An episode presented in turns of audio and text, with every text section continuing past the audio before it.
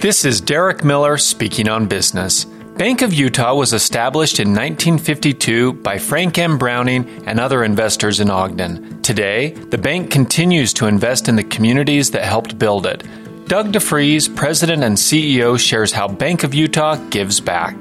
Community is at the heart of everything Bank of Utah does. That's why we actively support over 85 local nonprofit organizations.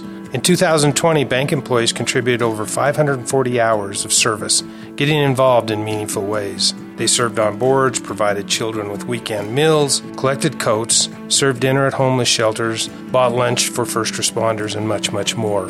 In addition, Bank of Utah donated to community causes across the state.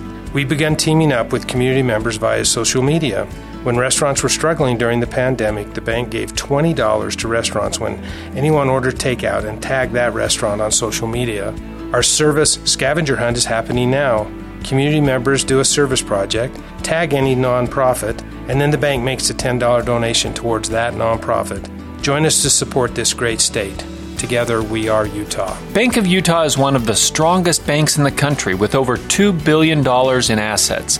The bank offers business and personal banking, mortgage, commercial, and consumer lending, and personal and corporate trust services. I'm Derek Miller with the Salt Lake Chamber, and this is Speaking on Business.